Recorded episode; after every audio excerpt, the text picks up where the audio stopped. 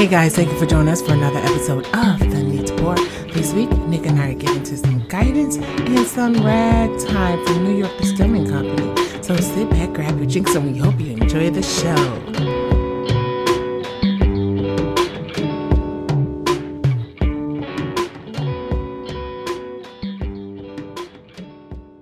All right, and we're live, baby. Well, all right. Welcome back to the Neat Pour. Was that your church voice? I mean, it is Sunday. Is that your pastor voice? Nick is here. Shalonda's here. I told you about the guy who ne- who uh, married my my folks. He had a very pastor name. You remember his name? No, I I was don't. I was channeling him. Uh, it's probably Elroy or something. Elroy. Um, Uncle Elroy. Nick is here. Shalonda's here. Welcome back. It's the Neat Pour. Shalonda, we got a fun episode. Um, we got two whiskeys that uh that I'm excited to talk about. Uh, guidance whiskey, all right, and uh, a ragtime rye single barrel from uh, New York Distilling. Uh, single barrel selected by none other than Mr. Garrett Oliver. You know, he's like my beer idol. Yeah, I mean, um, you know, he's a, I think he's a guy that we both met. Uh, the longtime uh, brewmaster over at Brooklyn Brewery. Um, he hooked up with a crew in Williamsburg. uh, That's where Brooklyn Brewery is in Williamsburg, uh, to create uh, a, a, a bourbon or a rye whiskey as a fundraiser for the Michael Jackson Distilling Institute, which is a, a nonprofit that's training black folks on how to distill and make beer. So, yeah. Um, so shout out to Michael Jackson. This is uh Michael Jackson weekend. Not that Michael Jackson. Um, Michael Jackson. The am I too close? You're a little bit too close. All right. You know, I need my own microphone in the Afro Chick Well, studio. this one does not allow it because it's just so dynamic. So you, your ass has to hurt and you got to deal with it, buddy. dynamic. Michael Jackson, the, the beer hunter, Okay. is uh, is a British fellow who was known for to write as many books about whiskey as he did about beer. So Michael Jackson, um, you know, he was uh, he was an ambassador for beer styles.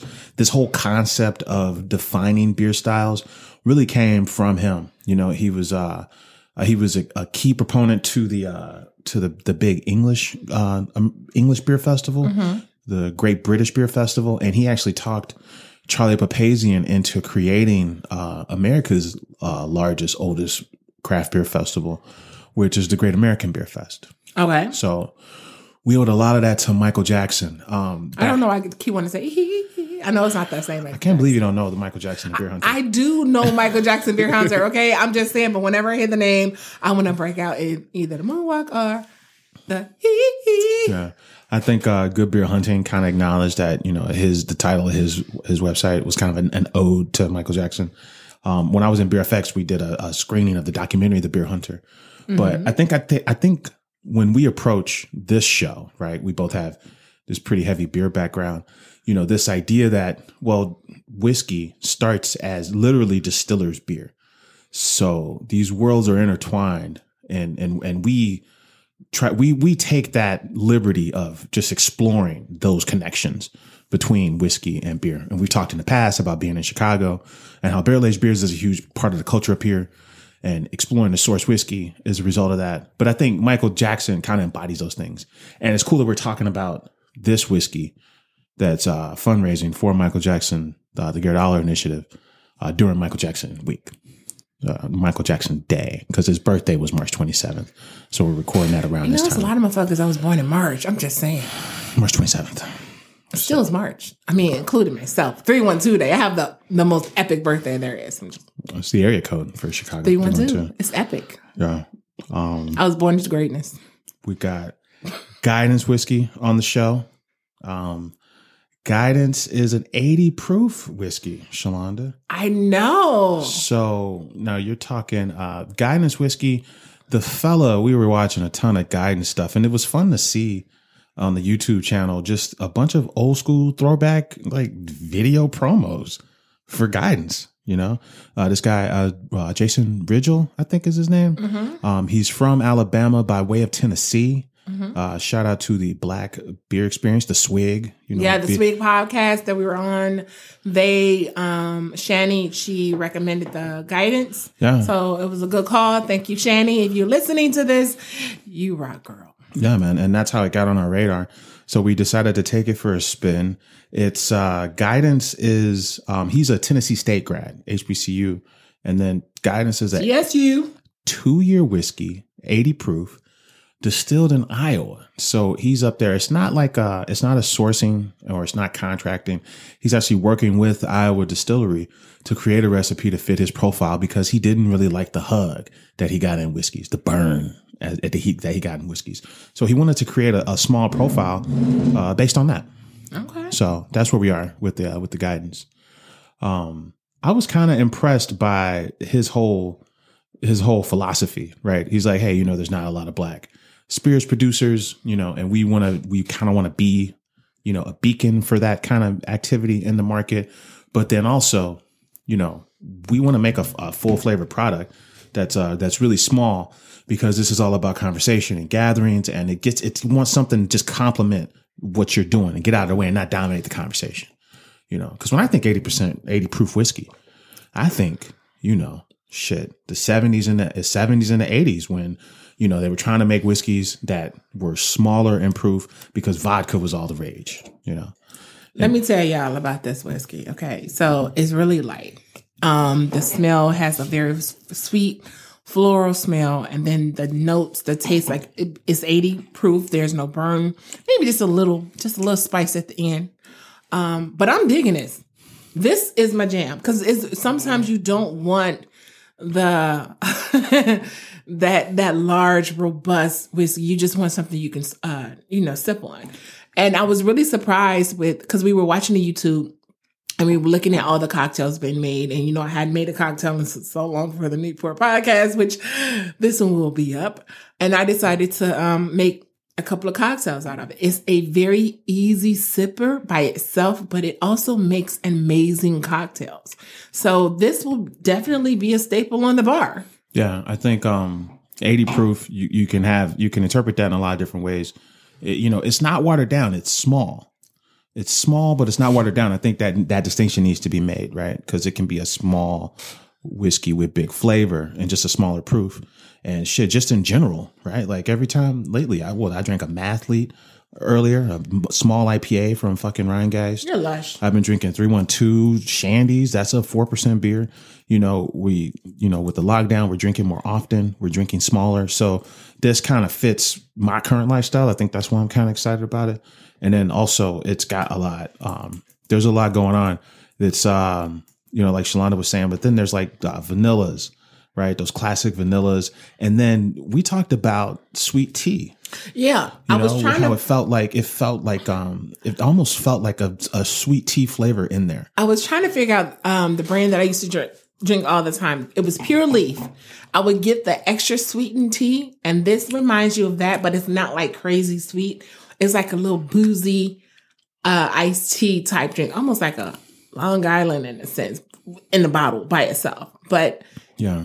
it's very um, this shit is good. it's fun, man. There's a slight nuttiness to it.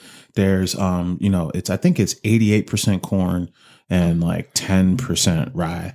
Um, there's a little bit of spice. Um, I think there's faint hints of like, you know, maybe peanut shell, right? Just kind of a slight nuttiness. Peanut shells. I get a little bit of nuttiness. What is it? I'm going to say more almond. what is that like, I'm going to say like an almond because almond has like a sweet nutty taste. Yeah, it's it's very faint. And Yeah. then I think um without those things, then you would literally just have a boozy tea. But it's got these other flavors that just kind of make it interesting and fun Mm-hmm. and light and drinkable and cool. So I'm I'm really excited about that. Um what else do we know about this about this guidance whiskey? He makes amazing YouTube commercials. yeah, uh, you should go check out his YouTube channel. Um, and then I think him being, you know, he went to an HBCU, so he really wants to introduce you to other products. Wait, what was the distributing company? Legacy, which was- was, Tennessee's uh, the only- owned, black-owned distributing company. yeah, that was that was dope because that's the only one in Tennessee. that's the only one in Tennessee. I have never really heard of a black-owned distributing company, so this was dope to hear about that. So shouts out to Legacy Distributing. Yeah, and I tell you something. Um, I went to uh, when you look it up, there's like 20 over 20 um, distilleries in Iowa. So I'm like, well, how the hell did he end up in Iowa? And Iowa, Iowa's got their own uh, distillery trail that's got 19 distilleries on it. So there's a ton of distilleries in Iowa. I feel the road trip needs to happen. Um, so I don't know where this was made, but you know, there's a, there's a lot of corn in Iowa. So, I mean, honestly, it kind of makes sense, right? So, um, that's what we know about guidance. Uh, cheers to you know Nashville, and you know this uh, this crew that's making this this whiskey. They've got uh, you can go to their website. They make uh, co- there's coffee infused with whiskey. There's cigars. Um, there's a full a full a full merchandise extravaganza over there at Guidance. Full extravaganza. So we can't use that word because this that word that we're not allowed to use on the show fits perfectly with describing the texture, the drinkability of this whiskey. I'm gonna say it. Um, I wonder why it's called whiskey and not bourbon. He won't say it because uh didn't he say something about the honey? No, Honeycomb was like a crew they were working with. it's Okay, like a okay, production crew.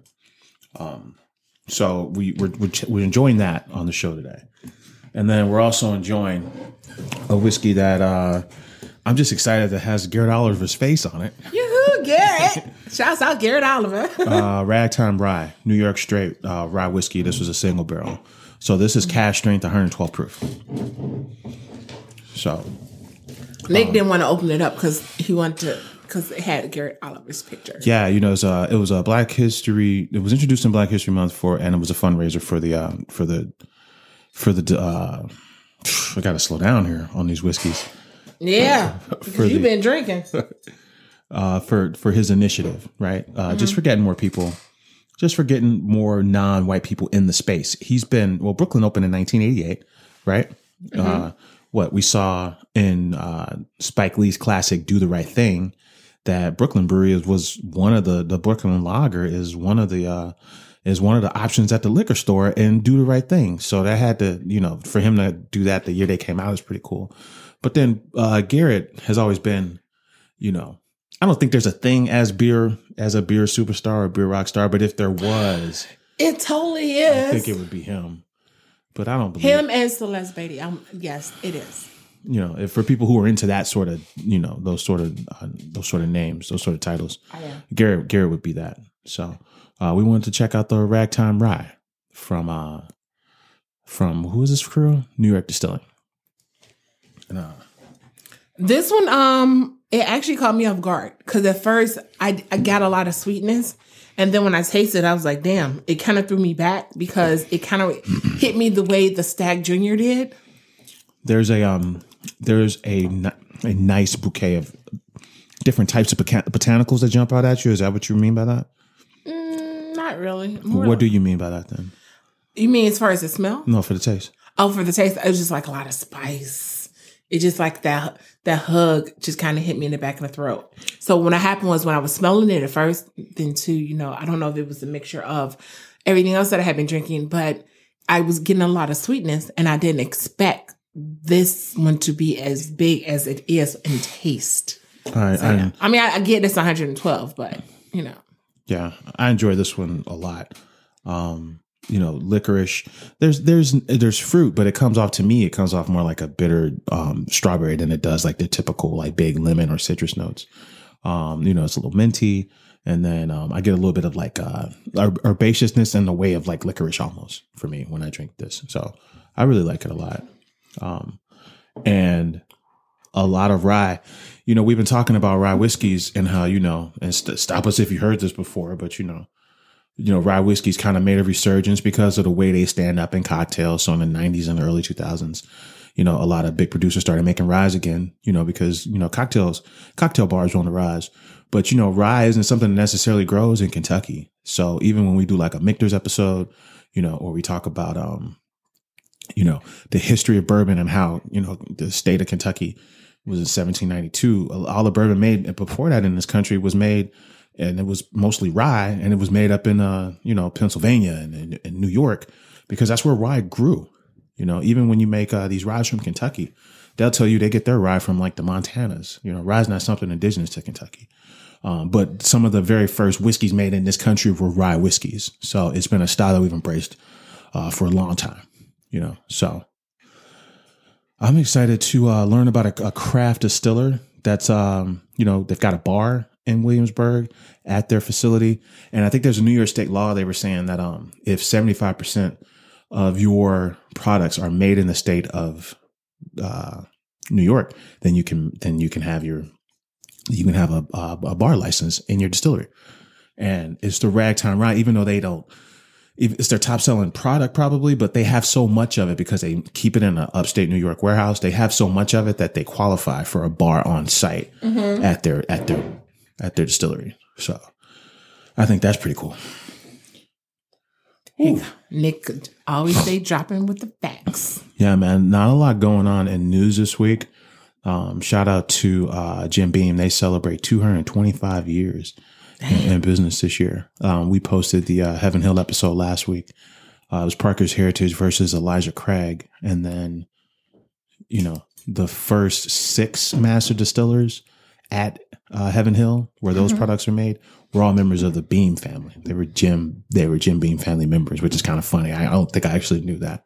So, um, nothing in the way of news this week, but yeah, I think that's it, man. I would say if you can find these products, and you can, if you go to guidancewhiskey.com, um, if you want something fun and small but has big flavor, I would say go to guidancewhiskey.com, uh, mm-hmm. support black business, and uh, take this 80 proof two year whiskey for a spin and really let it open your perception up about what uh, two year whiskey can be. And, you know, don't get confused on these smaller proofs, man. Because if you look at uh, shit, Jack Daniels is an 80 proof whiskey. Fucking the aforementioned Jim Beam White Label is 80 proof. Uh, Evan Williams, the top selling whiskey in the country, is 86 proof. Right? I mean, this is still uh, a proof point that's a good entry level for people who have never really had whiskey or don't really consider whiskey something they would like. And then also, if you're someone like us who, you know, you know, we drink quite a bit of whiskey and, you know, we have a fucking whiskey podcast.